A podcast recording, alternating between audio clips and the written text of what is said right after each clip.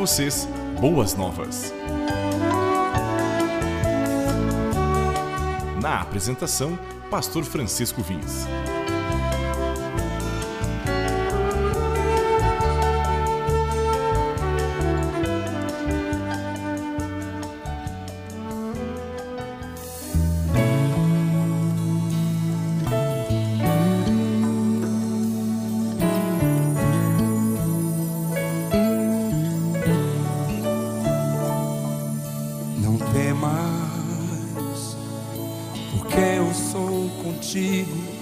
não te assombres, sou teu Deus, te fortaleço.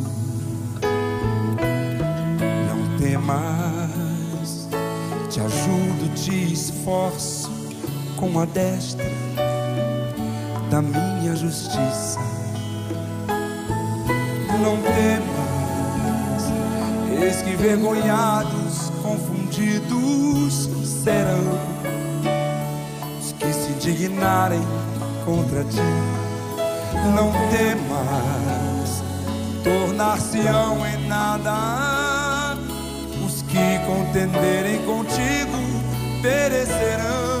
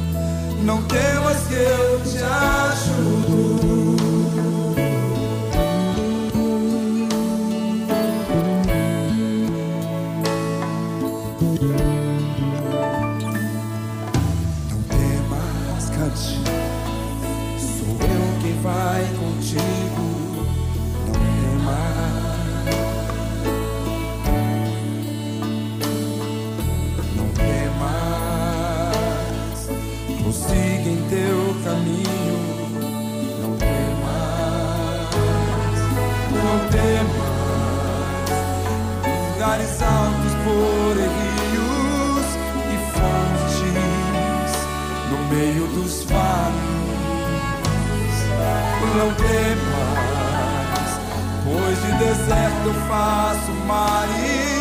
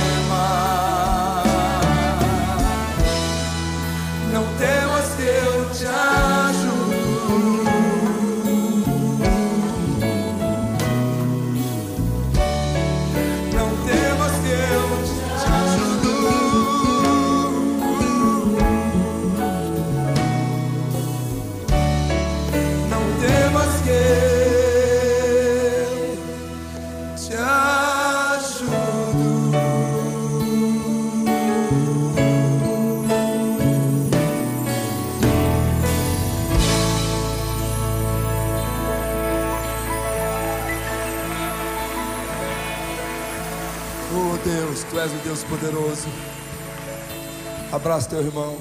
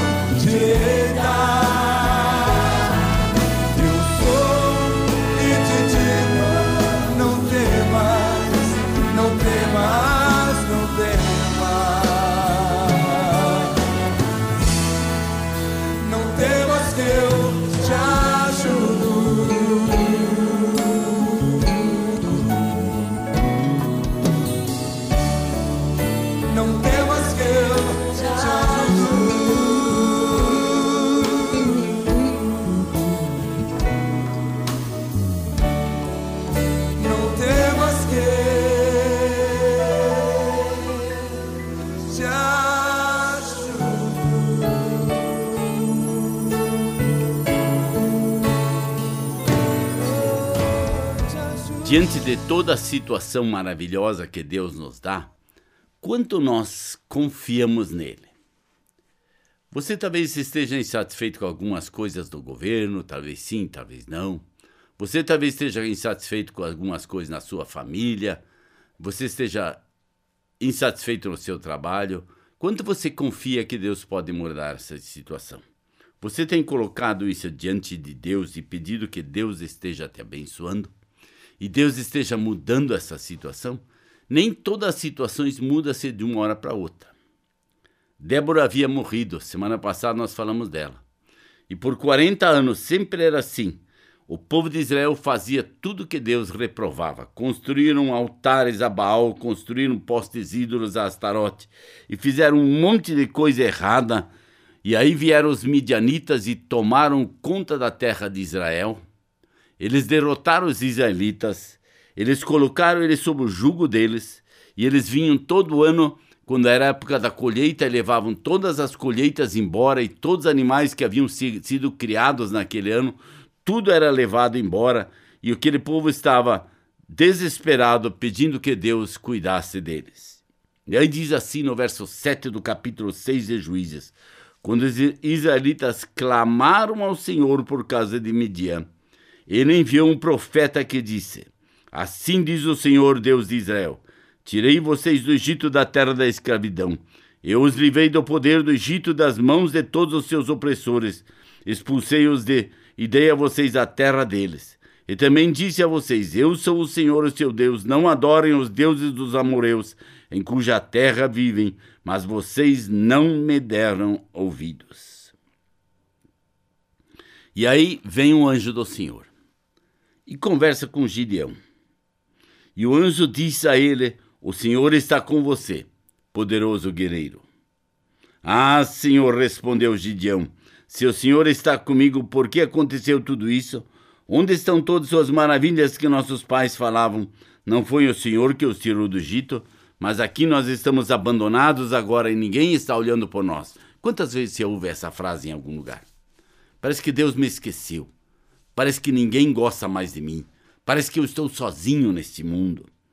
Mas o Senhor voltou para ele e disse: "Gi- Com força que você tem, vá libertar Israel das mãos de Mídia.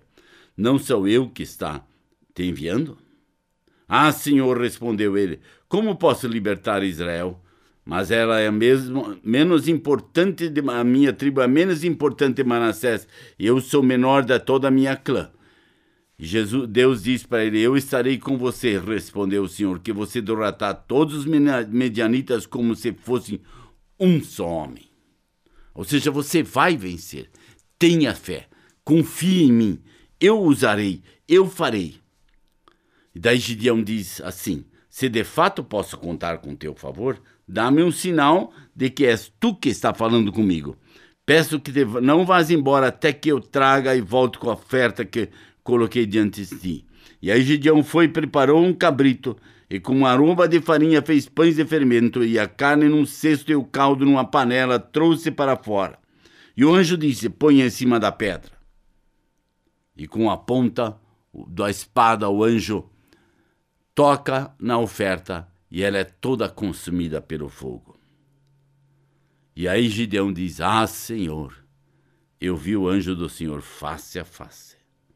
Mas Deus diz: Paz seja com você, não tenha medo, você não morrerá. E Gideão construiu ali um altar. Naquela mesma noite, o Senhor diz: Prepare um segundo cabrito, uma segunda oferta, e agora um novilho. Então chamou dez de seus servos e fez como o Senhor ordenou, mas com medo da sua família e dos homens da cidade fez tudo de noite e não durante o dia. Por quê? Deus havia dito para ele: me traga um segundo, uma segunda oferta, um segundo holocausto.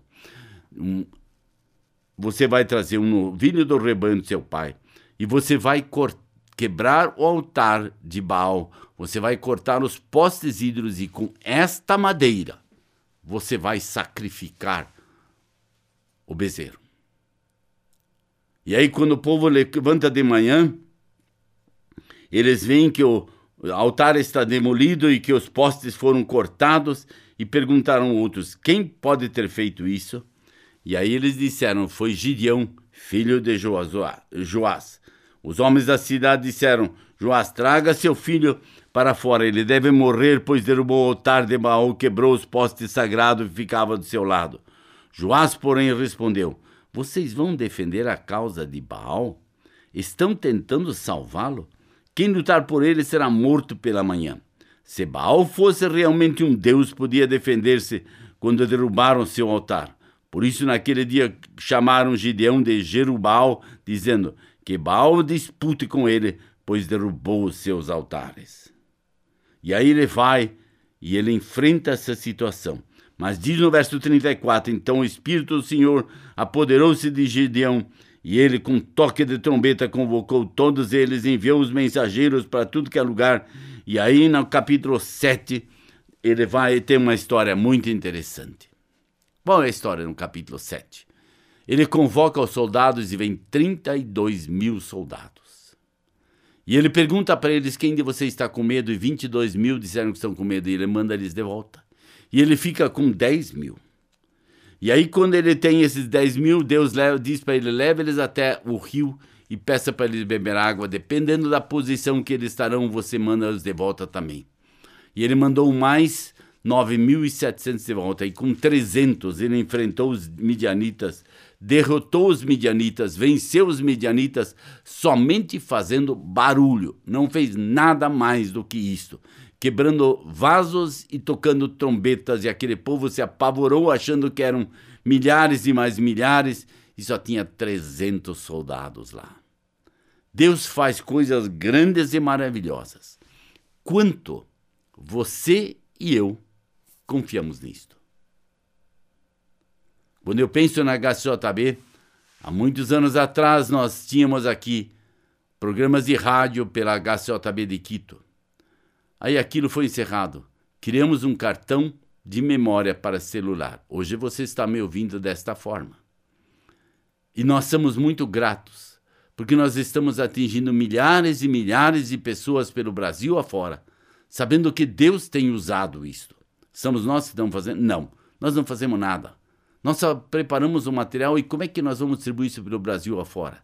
Deus tem nos dado a graça, a bênção de milhares de pessoas quererem participar com a gente na distribuição desses cartões e eles têm sido levados aos mais diferentes recantos deste Brasil.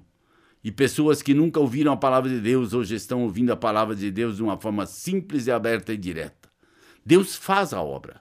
Que você também possa fazer a obra do Senhor, independente das dificuldades, mas dobrando o joelho, pedindo a Deus, clamando a Deus, orando para Deus, para que Deus possa fazer a sua obra na sua vida. Que Deus, em sua infinita graça, esteja te abençoando e sabendo que Deus quer tocar em seu coração e dizer: Eu quero te usar, meu filho. Deixa-te usar.